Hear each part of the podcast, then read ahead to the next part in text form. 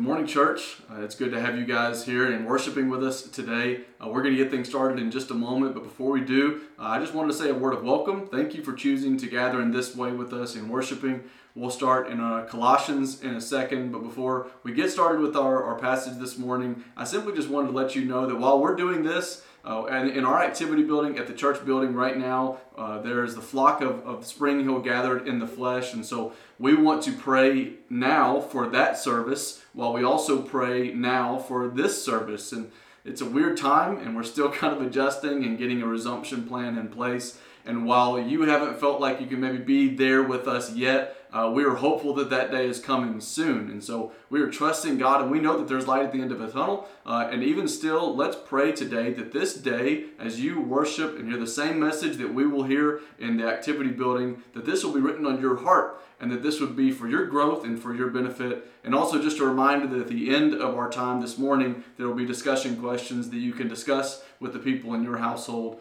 Uh, and so, let's go to the Lord in prayer and thank Him for a time that we get to worship and ask for Him uh, to give us His blessing. All right, let's pray together.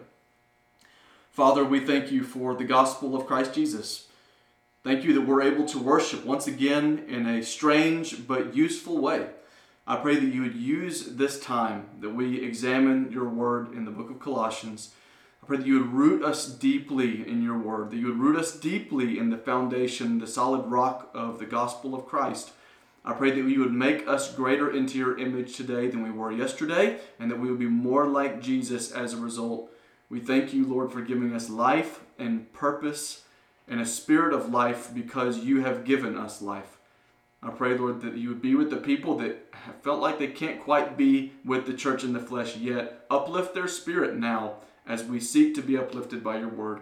It's in Jesus' name we pray. Amen.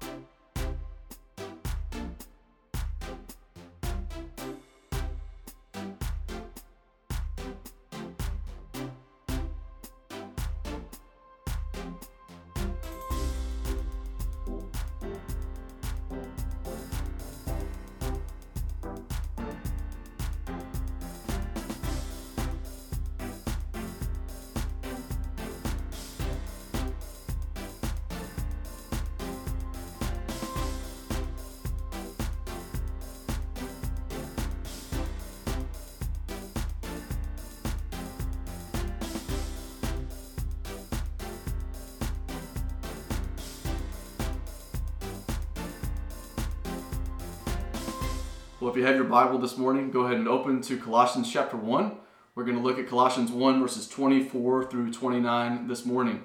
Colossians 1 24 through 29. We've been looking up until this point in this letter from Paul to the church in Colossae, and so we'll pick up here in just a moment uh, whenever we get to read. As you're getting there, uh, when I was in college, I was uh, I didn't have a lot of money. I don't have a lot of money now, but back then I really didn't have a lot of money, and so my friends and I would uh, before you know I had a woman in my life, my wonderful wife. Before she even was in the picture, uh, we just, you know, bachelored it up all the time and always ate off the value menu at fast food restaurants.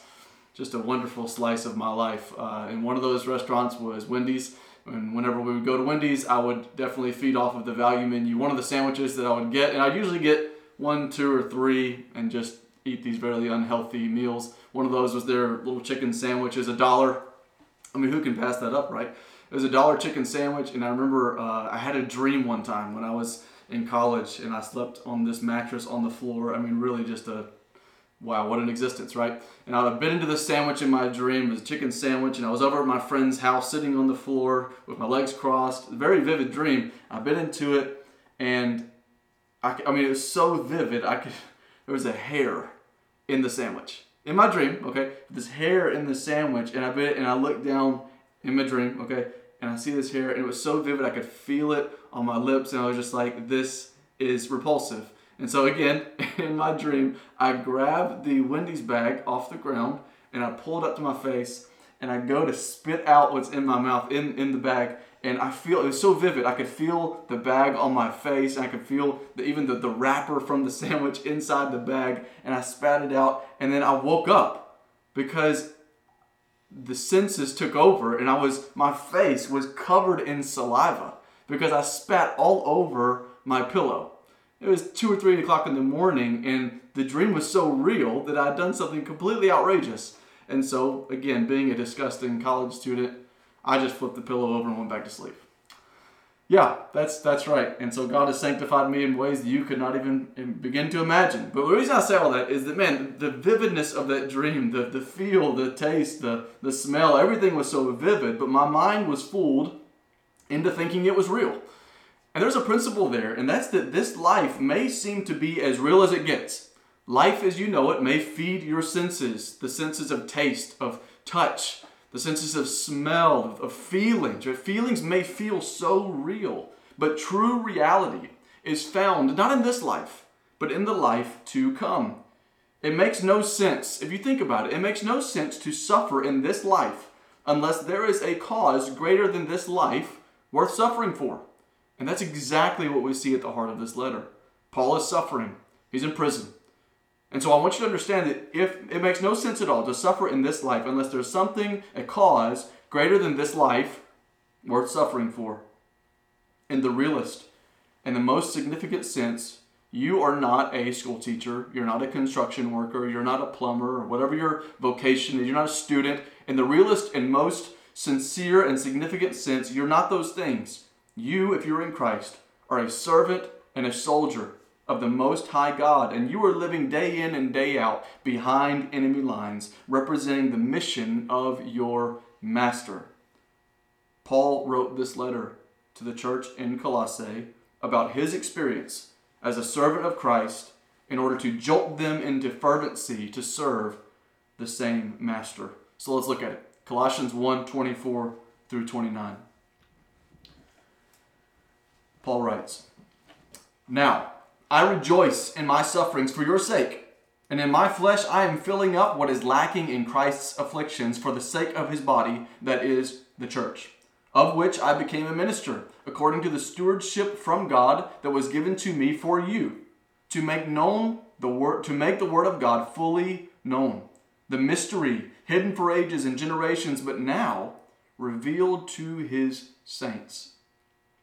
To them God chose to make known how great among the Gentiles are the riches of the glory of this mystery, which is Christ in you, the hope of glory.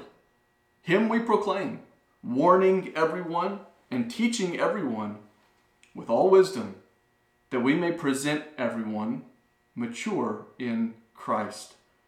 For this I toil, struggling with all his energy that he powerfully works within me.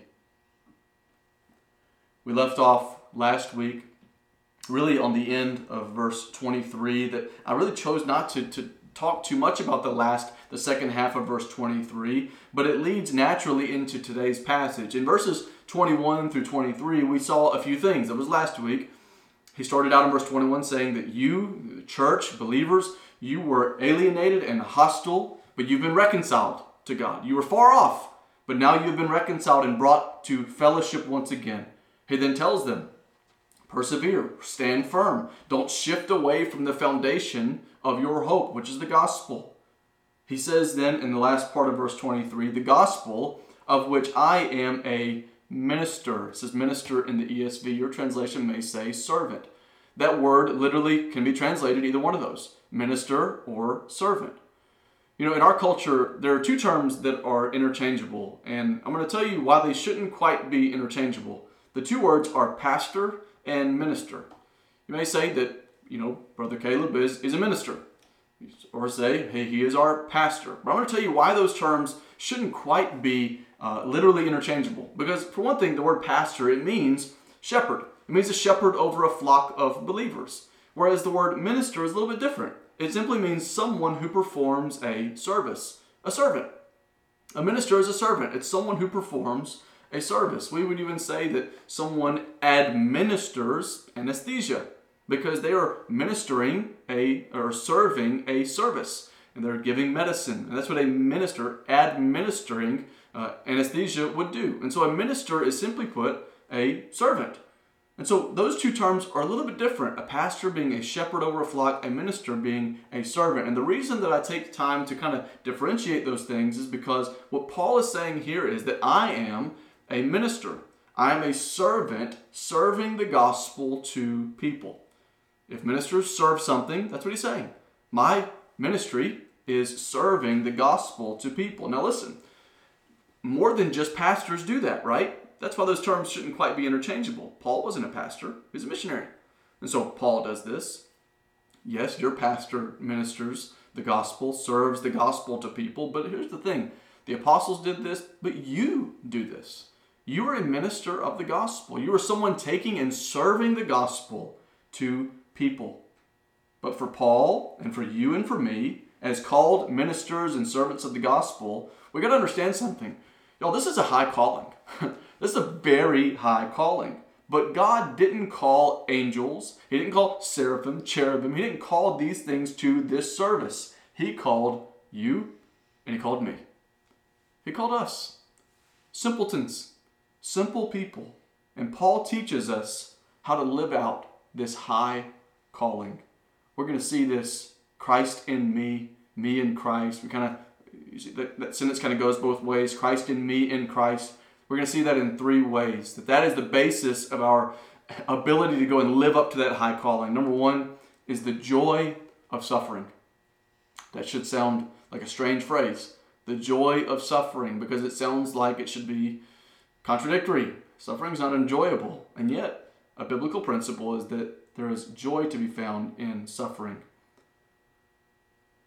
Paul states his status as a minister, as a servant of the gospel in verse 23, and now he's going to delve into his current circumstances. Again, suffering, and yet he's marked by joy. These two things together. Look at verse 24. He says, Now I, look at this word, rejoice in my sufferings. Why? For your sake. And in my flesh I am filling up what is lacking in Christ's afflictions for the sake of his body, that is the church. The word now there is, is kind of a tricky one. And I'm going to tell you sort of a paraphrase as to what that one little word kind of means as it guides us into the rest of the sentence. What he's saying is, now what I want you to understand is, okay, I'm transitioning. Now, this is what I want you to understand based on the fact that I'm a servant and minister of the gospel. Now, Paul then says that I'm filling up what is lacking in Christ's afflictions for the sake of his body, that is the church. Kind of a strange sentence that he says. Now, Paul isn't saying that Christ's suffering was lacking in its ability to save sinners.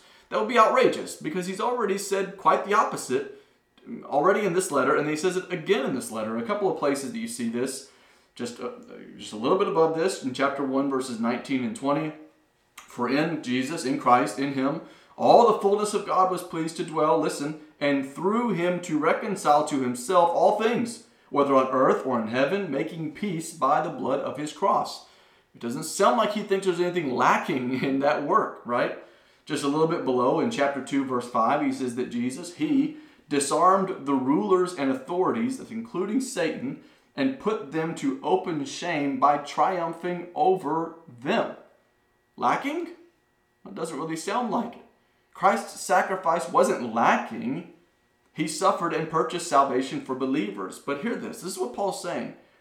His suffering was to purchase sinners, so it was lacking in regards to evangelistic suffering. This is what I mean by that. What Paul is saying is that Christ's sufferings were to purchase those who will believe.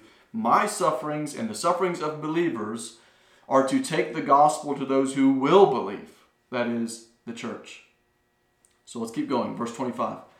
He says, Of which, that's the church, of which I became a minister according to the stewardship from God that was given to me for you to make the word of God fully known.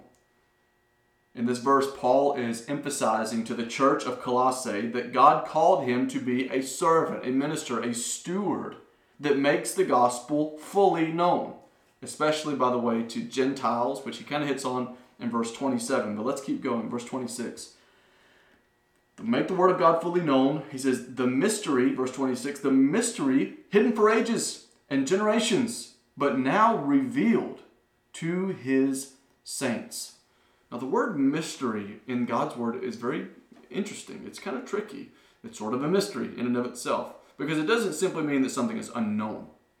If there was an unsolved mystery, it's because it's unknown. Remember that show back in the 90s, Unsolved Mysteries? Well, at the end, you don't figure out who done it because it's an unsolved mystery. And that's the point. When we think about the word mystery, it's sort of open-ended. But in the God's word, that's not really what the definition of that word means.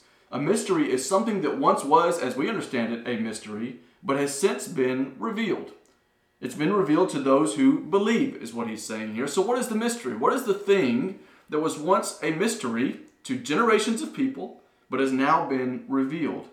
He tells us what it is in verse 27. He says, But now the mystery has been revealed to his saints, verse 27, to them, the saints, God chose to make known how great among the Gentiles are the riches of the glory of the mystery. Here it is mystery, which is Christ in you, the hope of glory. What's the mystery? The mystery that has since been revealed is that Christ is in sinners, the hope of glory. Now, we may read this again in the Bible Belt, and we say, okay, so Jesus died to save sinners. What's so mysterious about that? But you got to understand that we read this on one side of the cross, whereas many people were reading it on the other side for a long, long time. And even now, the Colossians have, they don't have your Bible, they had their Bible, which is mostly made up of just Old Testament scriptures and this letter from Paul. Now, to us, what is so what's so mysterious about that? You got to understand, for thousands of years, that God promised that He would restore a broken humanity back to fellowship with Him. We see this in Moses and the prophets, as they would say, the Old Testament. But the mystery, the profound thing that is strange, is that God promised that He would restore a sinful humanity, that He would justify the guilty, that He would declare sinless those who are anything but sinless. You got to understand that that is mysterious because He couldn't do that. God couldn't do that and still be just. If a judge is just, then he passes down the right judgment every time. And you and I deserve something far worse than righteousness, than heaven, than glory, because we're anything but holy. And so, if God is just and we are not justifiable, and yet God has promised that He would justify us, that's a mystery. Something's got to give here. How can a holy God restore fellowship with unholy people and still be considered holy. How? It's a very simple three word phrase Christ in you. That's how. Christ in you. How can Christ take up residence in us? Because he has made his people like himself. How can God justify the unholy? By making them holy. You see, sin left a God sized stain that needed a God sized cleansing flood, and it occurred when Jesus shed his blood at the cross of Christ on Calvary. The mystery, one song says it so beautifully. It's called His Mercy is More, and very simply it says, Our sins, they are many. His mercy is more. It's a wonderful anthem for us who are in Christ. And Paul's point here is that the beauty of the gospel is that suffering in, his, in this life identifies us with our suffering Savior. The mystery is profound. Christ in us. He suffered for us. The best way for us to identify with Him then is to suffer in Christ. Paul is telling Colossae that he is willing for his life to be difficult if it means that the gospel reaches people. He went to the Gentiles, but you and I are called to the mission field all the same. It doesn't necessarily mean that you have to go to Rome or Colossae. You don't have to do that in order to be living on mission. Your mission field is right here in Millport, Alabama. It's in Lamar County. It's in Columbus, Mississippi. This is our mission field, right here in our state, in our area. That we don't have to go across the ocean to find people that need Jesus. And we are called to that right here. And that's what Paul's saying. That you must be willing for your life to be difficult if it means that the gospel reaches people. And that's a great question for us to ask ourselves. Am I willing for my life to be difficult or less than ideal for the sake of the gospel to reach people? Am I willing to surrender? Are you willing to surrender 10% of your income that Christ may reach people? Are you willing to miss the parties because God would have you have better friends than those that go get wasted on the weekend? People that influence you, it matters. Are you willing for your life to be difficult for the sake of the gospel and reaching people? Are you willing to guard your friendships and guard your inner circle? Parents, are you willing to upset your children by not giving them all that they want, but rather giving them what they need? Are you willing to discipline your Saturday nights in order to devote your Sunday mornings? Are you willing to reevaluate your lifelong career choices? Are you willing to sacrifice a vacation week for a mission trip week? Are you willing to sacrifice your time for the service of the church? A servant of Christ is a servant of Christ. Because joy comes not from comfortability, but from identifying with our Savior and His mission. Christ in me, me in Christ. We see that, first of all, that joy is found in suffering because it identifies us with Jesus. Jesus. The second is reaching people with purpose. Reaching people with purpose. God had called Paul on mission to reach people with the glorious riches, as he put it, of the gospel. He has called Colossae, and by the way, he has called Spring Hill to the same mission. Here, he then details that mission. Look at verse 28. He says, Him we proclaim warning everyone and teaching everyone with all wisdom. Why? Here's the purpose that we may present everyone mature in Christ. So, what's the end game? What's the purpose of our calling? The end game is presentation of people as mature. Your translation may say as perfect in Christ. That word that's translated, whether it be mature or perfect, is teleos. It's translated that because really there's not a great translation for this word. I would argue, and commentators would argue the same, that the word perfect is probably too much for that definition, while mature is maybe an undersell of what the definition of that term really is. But what it means is this, and this is the longer definition of a word that they put in one little word it's blamelessness by what you do or don't do. Some of the synonyms of that would be having integrity, what you think and what you do while no one's watching or having righteous thoughts and actions. Another synonym would be having uprightness, being honest, honorable. So, what's the end game? Not just to make converts, but to make blameless disciples. And that's what Paul's saying. I want to present you before God in the last day as people of integrity, of people of righteousness, as people of uprightness. In church, that's our goal too. That's our goal too. Well, we want to present people in the same way as blameless, as holy, as like Jesus. Well, how are we supposed to do that? What's the strategy, in other words? Paul tells us the strategy in verse 28 with two things. He says, by warning everyone and by teaching everyone. Your translation may say admonishing. It's another word for warning. Warning and admonishing, and then teaching. Well, why would it be important for someone's maturity, their growth in godliness, to be warning them and admonishing them. Well, remember the situation. There's false teachers that are infiltrating the church in Colossae, people that are causing them to doubt or to, to wander away from their faith. And that's what Paul is saying is to hold fast, be rooted in what you already know to be the true gospel.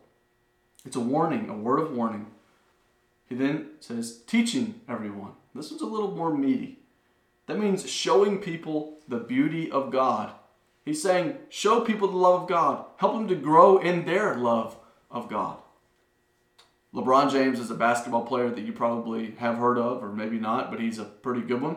Uh, but he does a lot of other things. You know, he plays basketball, but he's a he's a businessman too, and he does a lot of humanitarian efforts and things. One of the things that he did uh, is about a year, half, a year and a half or two years ago LeBron James built a school for inner city underprivileged children. And it goes way beyond just building the school because he equipped that school in a lot of ways. And he's making a big difference in the city of Akron, Ohio, which is his hometown.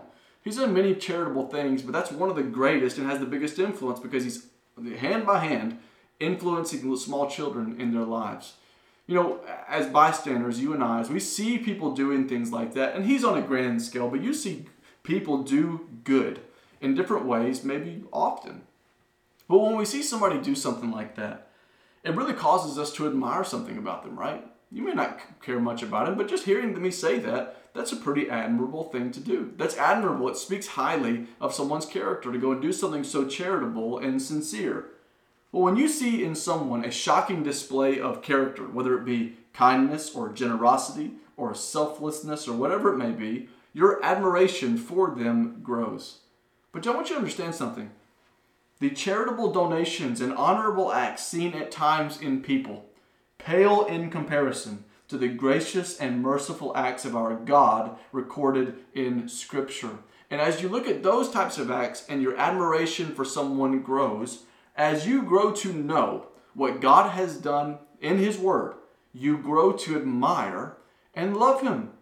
You grow to admire Him and love Him as you grow to know Him. And this is at the heart of what it means to be teaching everyone. I'm not here just teaching you the Bible. It's bigger than that. I'm teaching you why God is worth admiring and giving your life to. The Bible isn't just a study book, it's a book that you learn and love God. That's the purpose, is to grow in your admiration and affections for God. And so, what does it mean that you, you may not be a pastor or a preacher or someone that can stand up and teach in front of people, but when you're sitting across the lunch table from someone, when you're sitting in the break room with someone, when you're sitting in your living room with your small child, you can love people by showing them how to love God, by showing them who He is. That's what it means to be teaching people, teaching everyone about who God is. In other words, people are our God assigned purpose. People are our purpose. The third way that we see Christ in me, me in Christ, and this is the best one I think, is that God supplies what He requires. This is such good news. God supplies what He requires. The calling of a Christian is, as we said at the beginning, an incredibly high calling. Jesus says, Take up your cross and follow me. Suffer as I suffered. Suffer as Jesus suffered.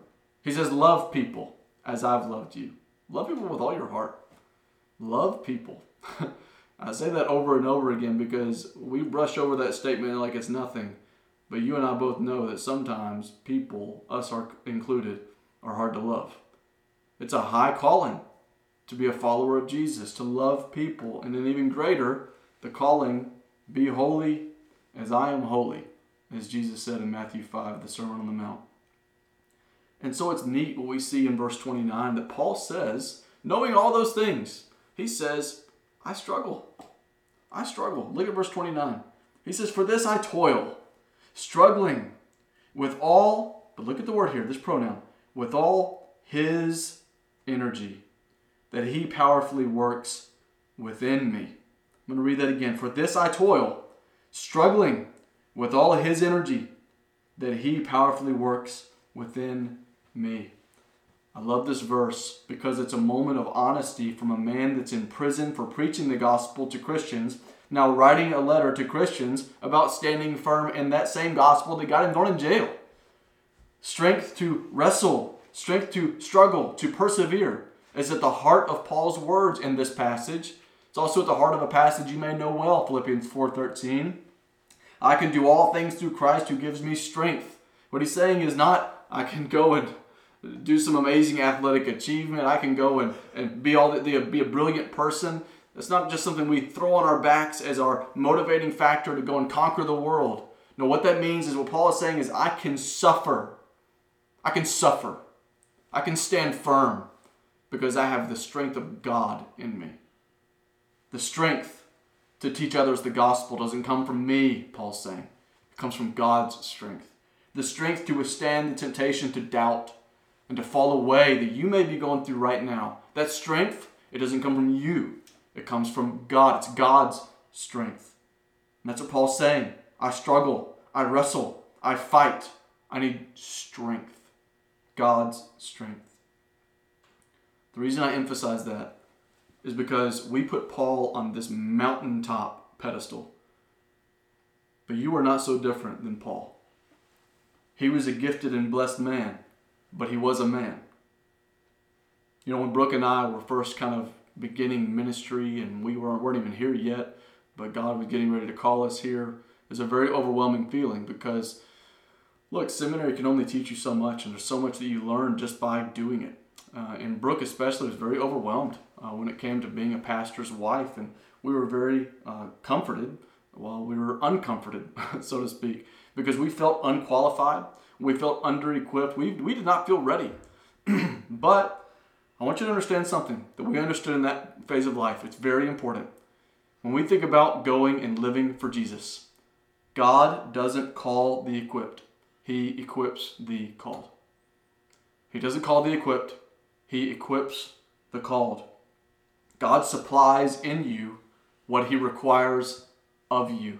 He supplies in you what He requires of you. He does that by giving you His own power. The Spirit of God residing in the heart of every believer. He gives you, supplies in you what He requires of you. He supplies in you love for people.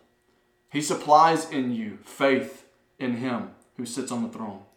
He supplies in you a source of kindness when you're not feeling very up to being kind. He supplies in you patience when you are far from patient and your nerves are being tried. He supplies in you self control over lust, over addiction, over gossip. So I think the best word of application as we consider who the supplier is, that we're not the source of the strength to go and live for Jesus, but that He is. A great word of application, I think, is to simply ask for His strength and not rely on your own. Lean not on your own strength, but ask for His strength. Not just to ask for it, but to depend on His strength, not your own. Look, to not daily communicate to God, reliance on Him, is to communicate to Him a lack of need of Him. When we are silent of our need for God, what that communicates to God is that we really don't need Him. And I'm as guilty as that as you are, I'm sure. That if we are sobered and understanding where the source of our strength to go and live obediently to honor Jesus comes from, then we will find ourselves on our knees each day begging that that strength would prevail over our temptation. God doesn't he doesn't call the equipped, he equips the called. He supplies in you what he requires of you. Man, I hope that you take great refuge in that. I know that there are people listening to this today that are empty. That are empty. And they are seeking desperately to be filled. That maybe it's the season of life with COVID 19, or maybe it's bigger than that. And you felt like this for some time, and you've just felt spiritually empty as we pray and as we close, and you may just need to pause the video and just spend some time with the Lord. You may need to walk out of your living room and leave the family and just go and talk to God. But I think that a great way to respond today is to ask the Lord to continue to supply what He requires of you. You aren't the source, He is. And so daily gravitate to Him and depend on Him and voice that need to Him. He wants you to live for the glory of God, and He will supply your every need. So let's go to Him and ask Him to be the supplier of everything that He requires of us. Let's pray.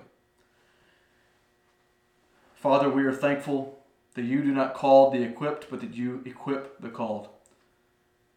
Thank you, Lord, for supplying in us what you require of us.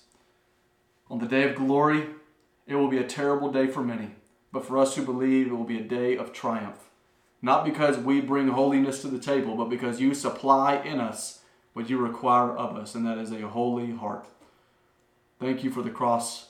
Thank you for washing us and making us clean and blameless. I pray that we would live up to that standard by trusting wholly in your name. And it's in that name that we pray now. Amen.